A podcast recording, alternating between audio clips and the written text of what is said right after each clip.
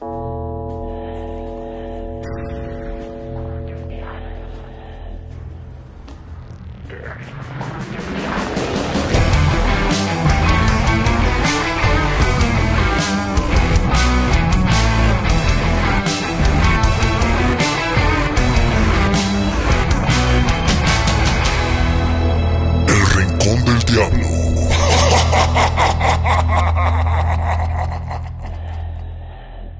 2022 y aquí seguimos en el Rincón del Diablo. Muchísimas gracias a toda la gente que nos siguió escuchando a pesar de las fiestas, a pesar de que andaban crudos, a pesar de que andaban en la fiesta.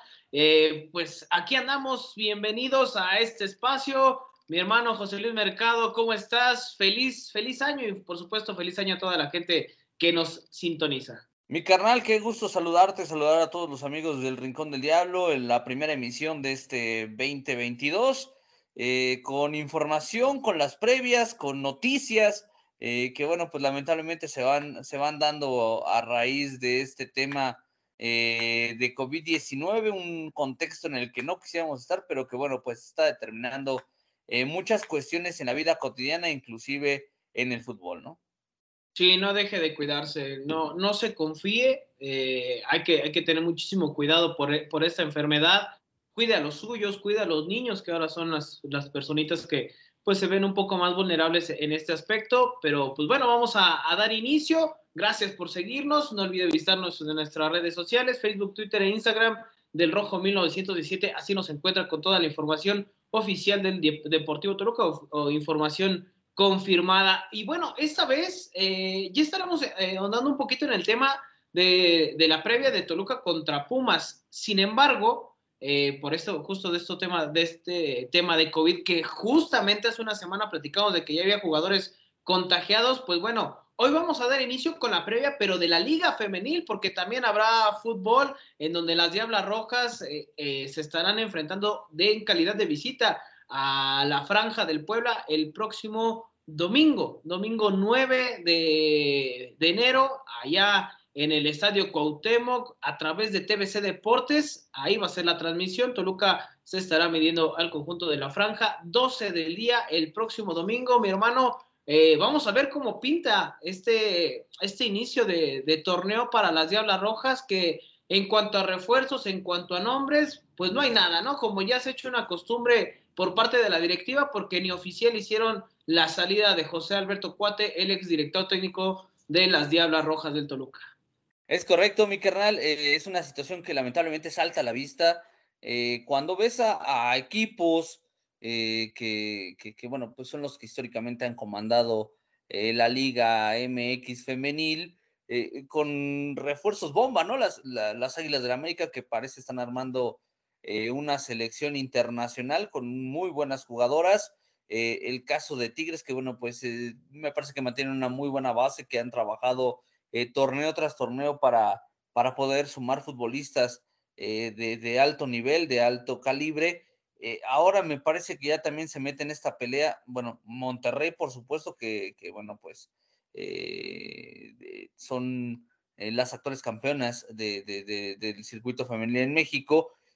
Y bueno, pues ahí me parece que ya por la estructura, el trabajo que están metiendo, los cambios radicales que están sosteniendo, las Bravas de Juárez me parece que, también van a dar de qué hablar en este torneo, pero Toluca, pues Toluca simplemente sigue tomando esta, esta Liga MX femenil como, como un mero trámite, como una situación que, que no lo ven como una posibilidad de resaltar. Eh, y es una pena, ¿no? Es una pena, no, no sabemos si hay incorporaciones y si las hay de quiénes se trata.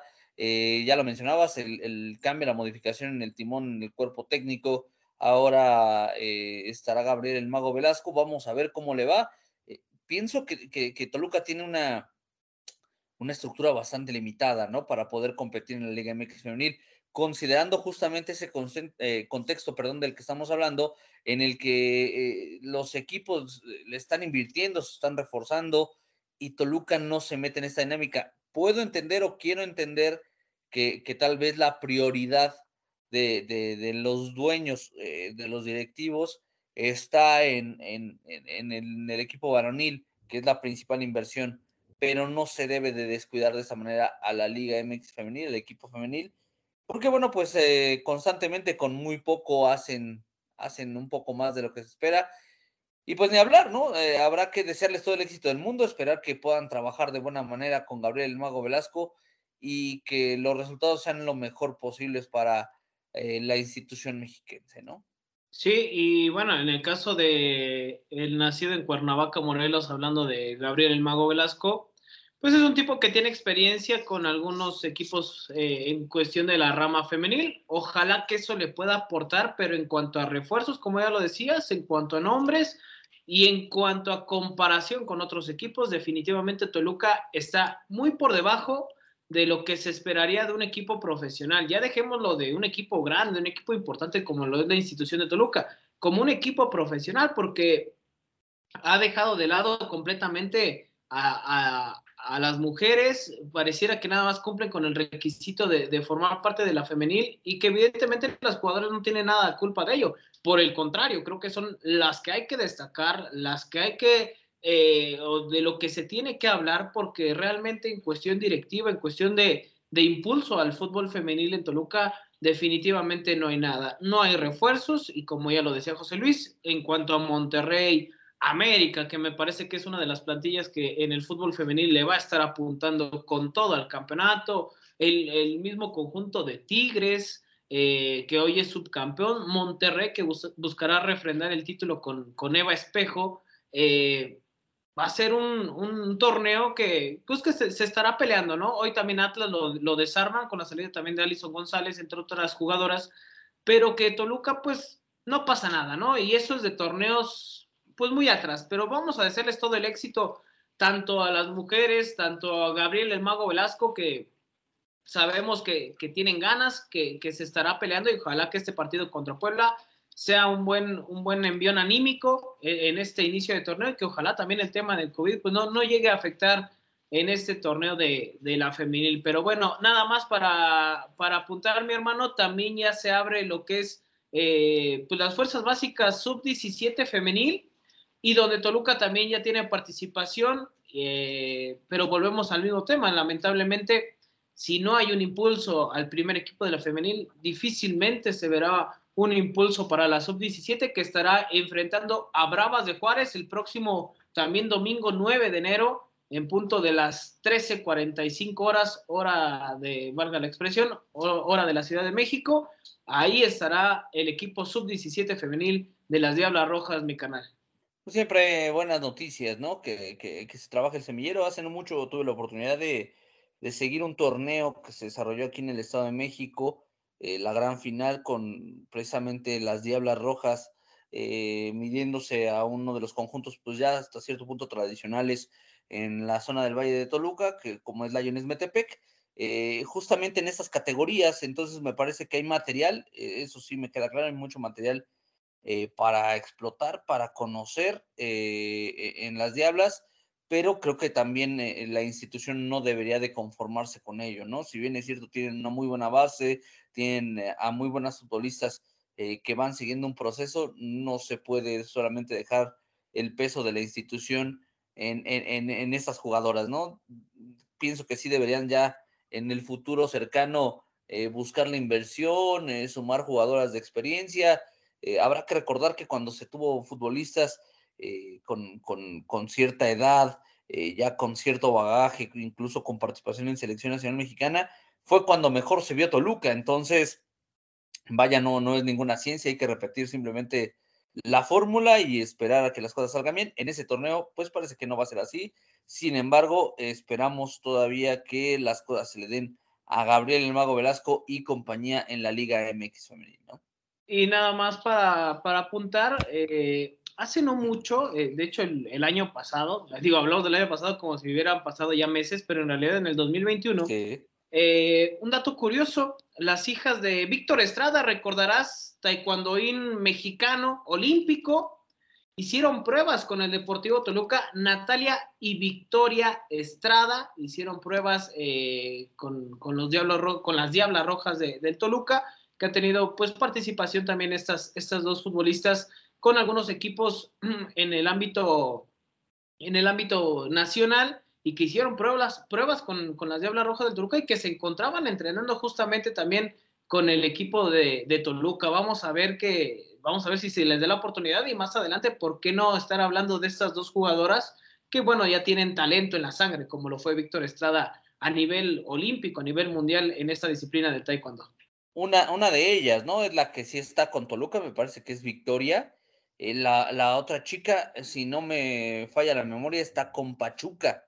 Entonces, bueno, eh, ahí cambiaron eh, los doyos por, por los terrenos verdes, por las canchas de fútbol, pero bueno, pues demostrando que eh, de familia deportista, ¿no? A final de cuentas, siguiendo los, los pasos del padre, con una actividad deportiva y tratando de hacerlo de la mejor manera, tal y como lo hacía Víctor Estrada en sus mejores tiempos.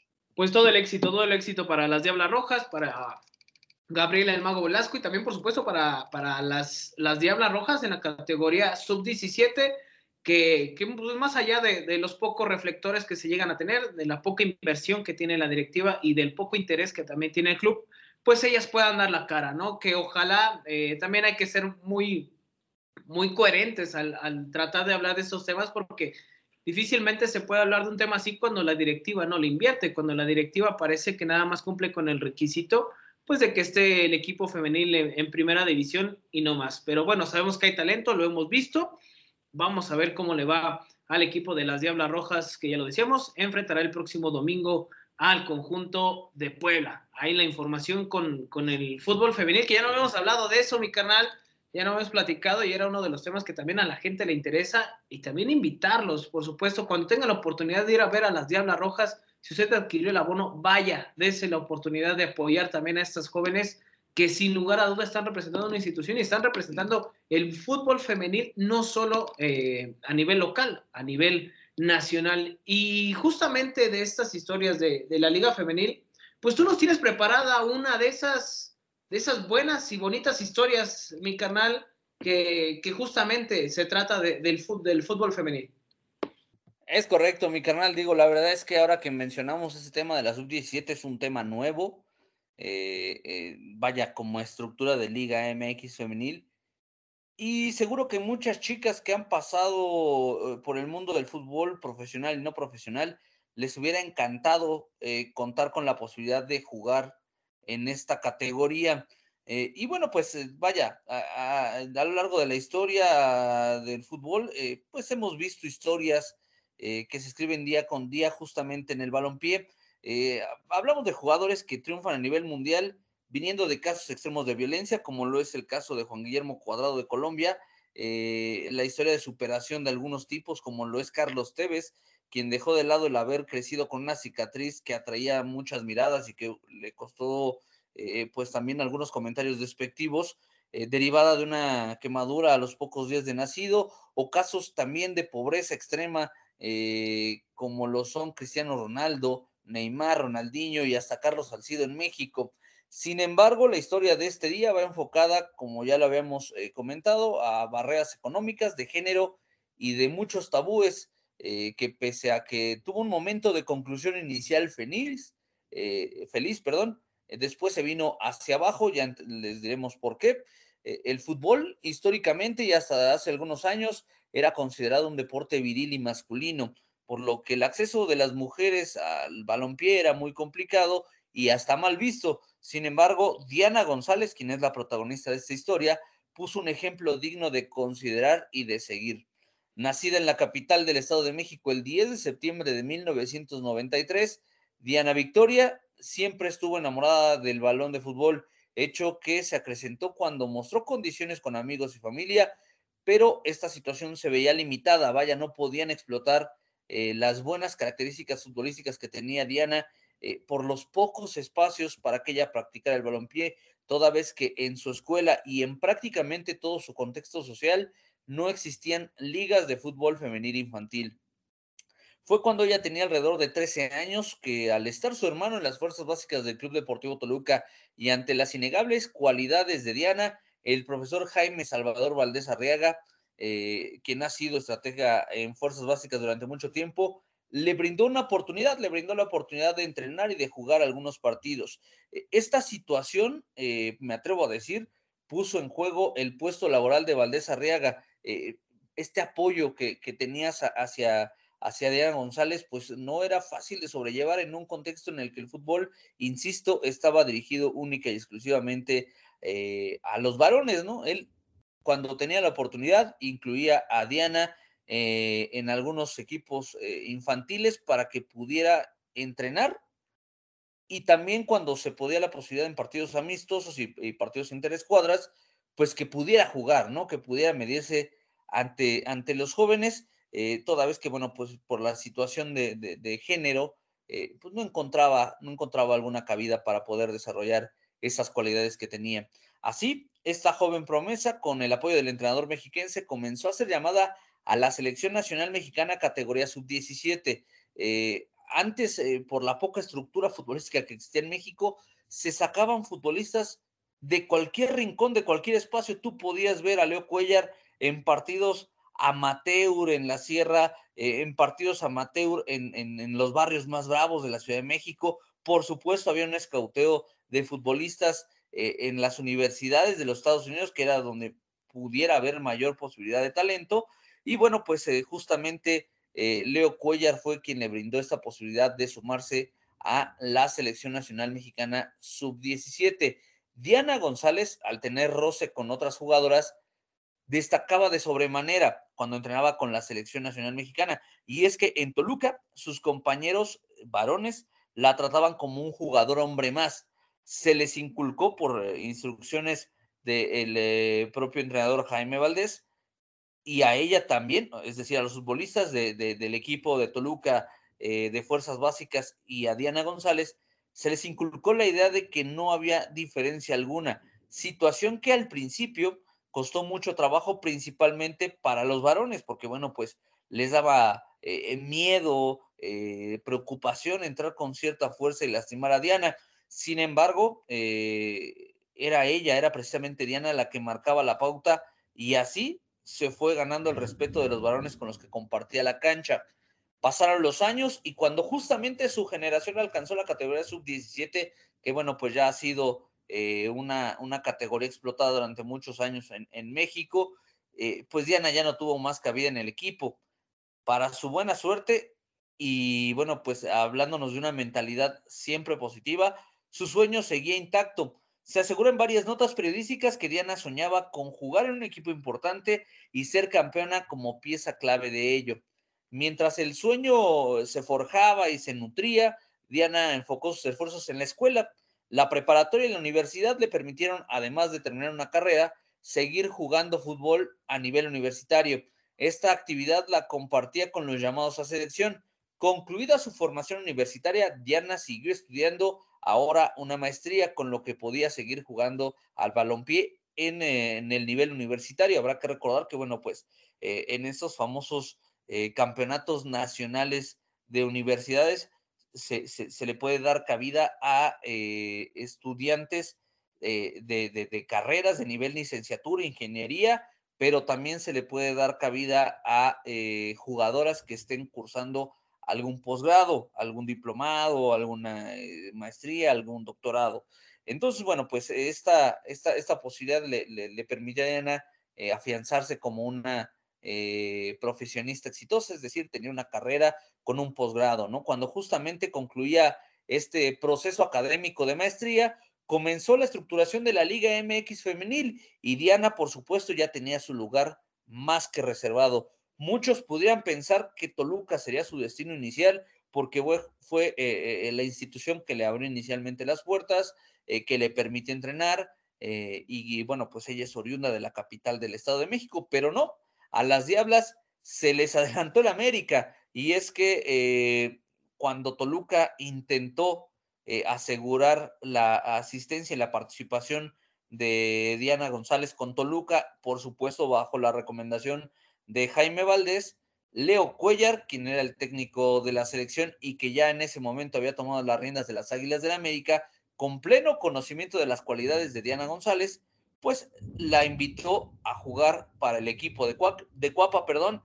Diana, por supuesto, eh, con ese sueño que tenía de, ser figura, de, protagonizar eh, grandes hazañas con un equipo importante, no dudó en darle el sí al momento a el ex técnico de la selección nacional mexicana femenil. En el torneo de apertura 2018, el primero oficial en la Liga MX femenil, Diana Victoria fue pieza clave en el título obtenido por las de Cuapa, siendo ella la anotadora de dos goles en los partidos de la final ante Tigres, uno en el de ida y uno en el de vuelta. Con ello parecía que el sueño de Diana se había cumplido, se estaba cristalizando. Sin embargo, en 2019, con apenas 26 años, Diana Victoria se convirtió en noticia. La joven jugadora de América había fallecido, consecuencia de una descompensación en sus niveles de glucosa.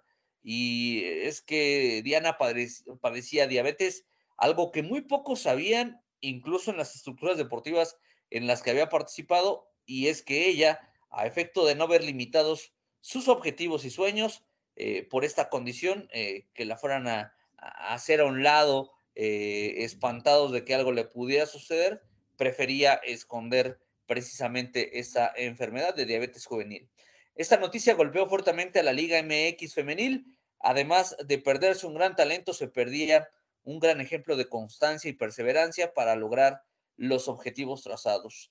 Eh, a Diana se le recuerda muchísimo en el fútbol eh, mexicano, eh, evidentemente por esta noticia de su deceso, una de las más dolorosas para, para, para, para el circuito femenil en México pero también se le recuerda como una jugadora que siempre buscó más, que siempre pretendía más. Y bueno, pues esto a final de cuentas se consiguió, me parece, por su andar en las filas eh, de los equipos varoniles del Deportivo Toluca. Para muestra un botón, y, me parece que esto nos, nos, deja bien en claro los alcances que tenía esta excepcional futbolista. En su andar eh, por los equipos varoniles de Toluca, Diana eh, compartió la cancha y, entrenamientos y situaciones similares con jugadores que debutaron en el máximo circuito con los Diablos Rojos del Deportivo Toluca, como lo fueron Diego Gama, Aldo Benítez, Iván Zamora y Alexis Ochoa, entre muchos otros. Eh, algunos de estos jugadores que llegaron al primer equipo eh, aseguran que González tenía una destacada forma de jugar y que si hubiera sido varón, eh, seguramente podía haber continuado con el proceso eh, formativo en Toluca, haber jugado 17, haber jugado en la 20 y pudiera haber llegado sin mayor problemas al máximo circuito. Esa fue la historia de Diana González, una gran futbolista que, bueno, pues lamentablemente la vida tal vez no le permitió seguir eh, mostrando sus cualidades, pero que bueno, dio muestras de eh, su gran calidad futbolística y su gran calidad humana, su perseverancia y sus ganas de cumplir sus sueños, mi carnal. Esta fue Diana González.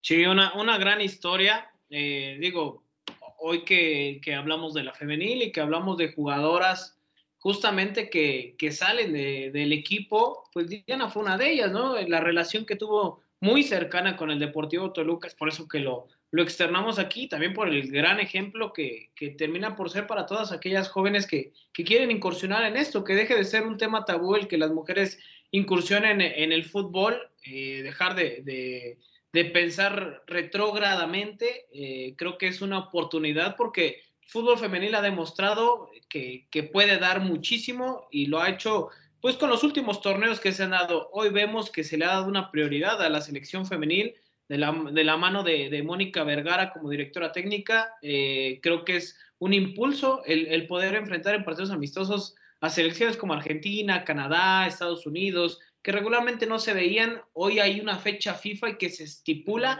y que se guarda como tal, ¿no? Si hay una, hay una opción y qué bueno que, que se empiece a trabajar de esa manera. Es una gran historia la de Diana González que en paz descanse, una gran jugadora y que sin lugar a dudas marcó un parteaguas en lo que fue el inicio de la liga femenil aquí en nuestro país. Bueno, vamos a, cambiar rápidamente de tema, mi hermano, si no hay nada más que apuntar. No, para nada, adelante, adelante, seguimos con, con la información. Sí, mi, mi, carnal, y es que, bueno, vamos a platicar de, de lo sucedido y de lo que ya, eh, adelantamos hace una semana de algunos jugadores pues, que habían dado positivo por COVID-19, que incluso por eso no se había manifestado la baja de alguno de ellos. El caso de, pues en esta, en esta previa, el Pumas contra Toluca, que de jugarse el 9 de enero, es decir, 9, domingo 9 de enero allá en Ceú, se cambia al 10 de enero en punto de las 9 de la noche, es decir, prácticamente 27, 28 horas de diferencia, mi carnal. No sé cómo veas esta situación, pero me parece que es, es un protocolo poco viable. Se pudo haber eh, incluso pospuesto más. Eh, hay que recordar, bueno, el tema del COVID es una situación muy difícil y que esta nueva variante en México está entrando con todo, es, es más que claro, pero pues parece que a los directivos les vale madre y 28 horas después, después eh, están posponiendo un partido que bien se pudo haber jugado más adelante, ¿no? De acuerdo a los siete casos, al menos positivos, en la última prueba que hace Toluca, eh, son siete casos positivos que tiene la institución. Es correcto, mi canal. Bueno, pues ellos, eh, ahí en Toluca y en todas las instituciones del fútbol mexicano, pues, se hacen estas eh, famosas pruebas PCR, ¿no? Para tratar de aminorar los daños por, por contagios por COVID-19 en el caso de, Toluca, bueno, pues eh, es una situación eh, que, bueno, pues hasta parece que se había tardado, ¿no? Eh, de repente ves casos en otros equipos y, te preguntabas por qué en Toluca se daba la excepción a, la regla, ¿no? Pudiera haberse jugado después, por supuesto. Me parece que el escenario que están queriendo manejar, y habrá que entenderlo también así, este es un año futbolista, futbolísticamente hablando, muy importante a nivel mundial porque justamente se juega eh, el campeonato del mundo en Qatar. Eh, yo no sé si sea por eso y que lo estén eh, queriendo apresurar y, dejar las cosas lo, mejor posible. quiero pensar también que, bueno, en un escenario real, pues básicamente no, no, no les están esperando a que tal vez en estas pruebas, que, que seguramente las harán un día antes o unas horas antes del partido, eh, ya los que salieron positivos eh, eh, por parte de Toluca puedan salir negativos en, esta prueba por COVID. Entonces, bueno, pues eso sería, pienso, la, perspectiva que están teniendo, ¿no? Por supuesto que se puede haber jugado después, creo que no, no haría daño, sería lo ideal, pero bueno, pues a final de cuentas hay muchos intereses en este 2022 y me parece que uno de los más importantes es justamente el, eh, Mundial de Qatar 2022. Insisto con el tema, eh, sí hay muchos, muchos jugadores contagiados, no solamente de, Toluca, se pospuso también el partido de Santos contra Tigres para el día eh, miércoles 12 de enero y para el 19 de enero León contra Atlas. Misma situación que se está viviendo y seguramente en las próximas jornadas nos encontraremos con este, este panorama, ¿no? Un panorama complicado para la sociedad mexicana. Y bueno, ahora entrando ya en el tema futbolístico, mi carnal, eh, vamos a ver qué tanto le puede afectar a Toluca esta situación que se está viviendo por COVID-19. Si bien enfrente no tienes un equipo de universidad que cierra bien el torneo, me queda más que claro, pero tiene bajas importantes. Me parece que la más importante es la de Eric Lira, que va a Cruz Azul, un mediocampista que ha tenido muy buen, muy buen renombre, que incluso la, afición de Pumas se había manifestado porque lo dejaron ir como muy fácil. Y Toluca es un equipo que hizo todo lo contrario, ¿no? no que me parece que se reforzó bien, que puede ser una de las sorpresas. Así muchas personas lo, lo manejan. Pero ¿qué esperar para este encuentro el próximo lunes? Lo decimos el lunes 10 eh, de enero, en punto de las 9 de la noche, a través de Canal 5, eh, por televisión abierta, el, el partido contra Universidad. Es correcto, va por televisión abierta. Pues eh, la verdad es que, eh, pues por principio de cuentas, vamos a ver con qué armas cuentan los dos equipos, porque por parte de universidad, vaya, el tema de los contagios y por lo cual se, se, retrasa el partido unas horas, no solamente es por casos positivos en, en, Toluca, sino también en universidad. Entonces, bueno, pues esta, esta situación eh, pues nos obliga a pensar qué, es lo que va, qué armas van a presentar, qué armas van a aportar los dos equipos. Eh, en el caso del equipo de Nilini, pues eh, pocas las incorporaciones, solamente hubo una, si no me falla la memoria. Y por parte de Toluca, uno quisiera ver el roster completo de los diablos ya con la dirección técnica de Ignacio Nacho Ambriz, pero bueno, pues parece que eso no, no va a suceder, va a haber muchas bajas. Eh, habrá que entender también que es el partido de inicio de campaña. Sin embargo, para las necesidades de Toluca, este partido es igual de importante que el último. Tiene que buscar puntos sí o sí el equipo de Nacho Ambriz. Y bueno, pues eh, ante Universidad, eh, que bueno, pues el torneo pasado los dejó fuera del repechaje, eh, pues tendrán que, que, apretar los dientes y sacar el mejor resultado posible bajo las condiciones, insisto, en las que pudiera ser Toluca. Esperemos que se puedan recuperar algunos futbolistas. Ya sucedió en días pasados, después de algunas pruebas positivas, ya algunos eh, jugadores con, una con un segundo test. Eh, ya salieron eh, con, con, prueba negativa. Entonces, bueno, pues habrá que esperar que Toluca pueda, pueda completar un equipo competitivo. Me parece que se armó bastante bien el equipo de Toluca. Me atrevo a decir que uno de los que mejor estructuró o reestructuró, aunque al señor José Ramón Fernández, dicho sea de paso que leía hoy su columna, no le parece así o, simplemente no lo ve, no lo menciona, tiene una, una visión muy cuadrada, el experimentado periodista mexicano, que solamente habla de Pumas, de Chivas, de Cruz Azul, de América, de Monterrey, de Tigres, eh, sin salirse de, los lugares comunes, ¿no? Entonces, eh, ya después de este paréntesis, me parece que Toluca se refuerza bien. Acá lo importante es que tengamos la posibilidad de ver a Toluca completo, de ver a Toluca compitiendo. Me parece que eso es lo que nos pudiera dar eh, ya una real dimensión porque no hemos podido verlo así. Eh, siempre ha habido bajas, siempre ha habido ausencias, me refiero en los partidos de pretemporada. Y bueno, pues nos gustaría ver a, un Toluca completo. Vamos a ver cuándo se puede dar. Me parece que en esta jornada 1, el próximo lunes, no va a suceder. Sí, parece que va a tardar, ¿eh? Va a tardar. Eh, eso, eso que mencionabas de, pues, de algunos periodistas que pues no se salen de, de dos, tres, hasta cuatro equipos populares, pues bueno, eso habla, si bien es, es el, el, mercado que, que, les vende, pero bueno, también como periodistas se tendrían que abrir más a, a, un mercado en el cual estamos hablando de todo el fútbol mexicano. Hoy los reflectores creo que se los lleva Monterrey con las grandes contrataciones que ha hecho, pero pues bueno, Toluca me parece también que se refuerza muy bien, pero así, así se ha acostumbrado que Toluca trabaja discretamente, así es Nacho Ambriz, muy discreto, con un gran trabajo, y después al rato todo el mundo va a querer, si a Toluca le va bien o le va mal, son los primeros que van a empezar a chingar de, de, las situaciones que se están viviendo, sean buenas o malas, ¿no? Muy clásico del, del periodismo mexicano, pero en fin, eso es, eso es lo que, lo que a ellos pues les conviene o les gusta decir eh, pero bueno, vamos a ver cómo planta Universidad. Seguramente no se sale mucho del planteamiento de lo que vimos en el torneo pasado.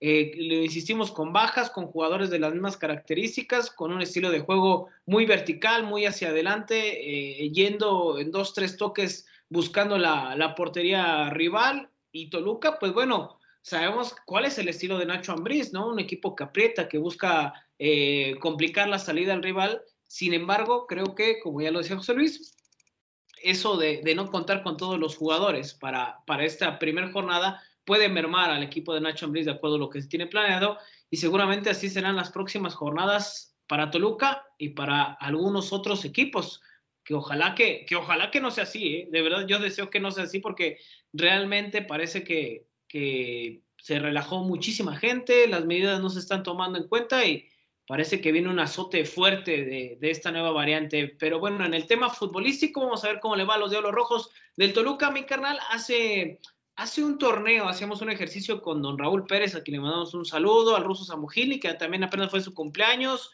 Eh, eh, Diego de la Torre, que también andaba por allá por la MLS, también los, los adorábamos, al profe Bahía, donde hacíamos un ejercicio, ¿hasta dónde va a llegar Toluca? En este torneo. De repente suena complicado, pero bueno, entre el pronóstico, la, pues la aventura, eh, las ganas y el deseo de que el equipo llegue a una buena instancia, ¿hasta dónde tú ves a este Toluca en este torneo, mi canal?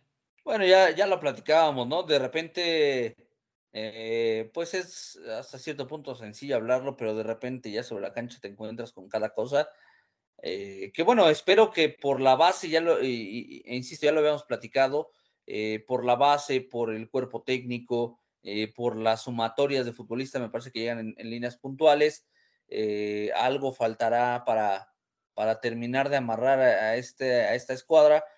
pero yo sí lo veo compitiendo, yo sí lo veo peleando en la parte alta, me parece que fueron incorporaciones inteligentes, futbolistas que en términos generales van a caer muy bien. Las bajas eh, me parece que eran las justas y necesarias, por ahí yo sí eh, pondría eh, con asterisco el tema de Gallo Vázquez, que bueno, pues a mí me hubiera gustado que se quedara uno de los mejores en su posición el torneo pasado.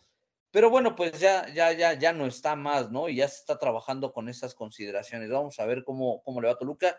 Pero yo sí me atrevo a decir que los Diablos van a estar peleando en lo alto y espero, de todo corazón lo deseo, que Toluca se pueda meter a la liguilla. No sé si de manera directa o no sé si sea vía repechaje, pero me parece que Toluca puede estar en la fiesta grande del próximo torneo. ¿Y lo ves compitiendo ya en la fiesta grande? No lo sé, no lo sé, o sea, no me atrevería a, decirlo tal cual, eh, porque bueno, pues eh, todo dependerá de qué manera esté trabajando Toluca eh, a lo largo del torneo, ¿no? Y cómo cierre justamente la fase regular del campeonato mexicano. lo que sí espero y lo que sí veo es que Toluca se muera en la raya, porque insisto, en la fase regular tiene un torneo aparte que jugar, que es el tema por eh, no pagar eh, multa, ¿no? El famoso no descenso eh, que tiene el equipo de la capital mexiquense. Entonces, bueno, me parece que por ahí podríamos empezar. Ese tendría que ser el objetivo inicial, que Toluca no pague la multa. El segundo objetivo tendría que ser que Toluca se meta a la liguilla y el tercer objetivo tendría que ser que Toluca esté compitiendo por el título de campeón. Vamos a ver cómo, cómo le va al Diablo. Desearles, por supuesto, todo el éxito. La ilusión está eh, con el plantel que se armó, con el director técnico. Creo que es doble ilusión porque sabes que es un tipo que trabaja de buena manera. Y pues evidentemente de que se empiezan a hacer diferentes las cosas, al menos en el, en el equipo, en el equipo varonil. Tu pronóstico, tu pronóstico, mi hermano, ya lo decíamos, próximo lunes, 9 eh, de enero, 9 de la noche a través del canal 5 Pumas contra Toluca, jornada número uno. Si no pasa nada extraño con el caso de COVID o si no se empiezan a manifestar otros, otros jugadores, Toluca y Pumas estarían enfrentando ese lunes. ¿Cuál sería tu pronóstico? Mm, mira, por las condiciones y esperando me equivoque, yo creo que va a ser un empate el arranque de campaña para Toluca y Universidad. Uno por uno el resultado. ¿Uno por uno? Sí. Ok. Yo voy con eh, gana Toluca por la mínima. Vamos a ver cómo le va al Diablo. Ojalá que sea un buen augurio. Ojalá que tengamos voz de profeta y ojalá que, por supuesto, Toluca gane en esta primera jornada, que como lo decía José Luis, también es importante. Hay que ver el tema del cociente. No se olvide, mi gente, del tema del cociente, porque es un tema que, por supuesto, importa e importa muchísimo, porque ahí está la, famosísima multa, mi canal. Es correcto, es correcto, brother. O sea, la verdad es que no se puede dejar de lado ese tema, se tendrá que seguir puntualmente. Eh, lo dijo en su momento Crisante, ¿no? Y me parece que, se le malinterpretó, pero yo creo que sí, esa es la lógica que debe de imperar. Si Toluca está bien, si Toluca gana, si Toluca suma puntos, si Toluca está peleando arriba, Toluca se tendría que olvidar del tema del cociente, ¿no? Entonces, eh, que apunten hacia allá, que apunten hacia lo más alto, esa sería la, la, la lógica y esperemos que se le pueda dar a los Diablos Rojos del Deportivo Toluca. En espera de, lo que se haga oficial en los próximos días, eh, veremos si Toluca puede contar con la gran mayoría del, plantel completo, al menos con las altas que se tuvo en ese torneo, ya que algunos jugadores, como ya se había manifestado, Leo Fernández había, uno de los, había, había sido uno de los jugadores que había dado positivo. Vamos a ver cómo se manifiesta, al menos para el partido contra Pumas. Perdón, vámonos mi carnal, si no hay nada más que agregar, pues vámonos porque ya empieza la jornada y hay que disfrutar del fútbol y hay que seguirnos cuidando. Por supuesto, mi carnal, un fuerte abrazo para ti, para toda la gente eh, que nos sintoniza aquí en el eh, Rincón del Diablo. Y pues esperemos que la siguiente semana tengamos buenas noticias del eh, resultado de Toluca y que estemos hablando con cierta tranquilidad del segundo partido del de, campeonato para los Diablos Rojos, que ya va a ser en casa, será el debut en el MSU 10, pero bueno, pues vamos a ver, esperando que las cosas sucedan de la mejor manera y que se recuperen los futbolistas de la institución Escarlata. Fuerte abrazo para todos, nos escuchamos la siguiente semana. Como ya lo habíamos dicho, todos los viernes ya disponible en Spotify, Google Podcast, totalmente gratis, El Rincón del Diablo, ahí nos puede escuchar y nos puede seguir en nuestras redes sociales del Rojo 1917. Eh, ahí nos encuentra en Twitter, Facebook e Instagram para que esté al pendiente de todas las noticias del Deportivo Toluca. Sígase cuidando, que sea un gran año, un año lleno de salud. Nos escuchamos en la próxima semana en el Rincón del Diablo.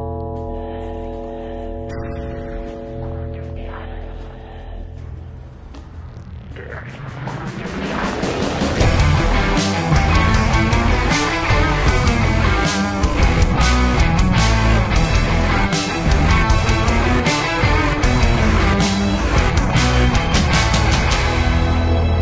Rincón del Diablo.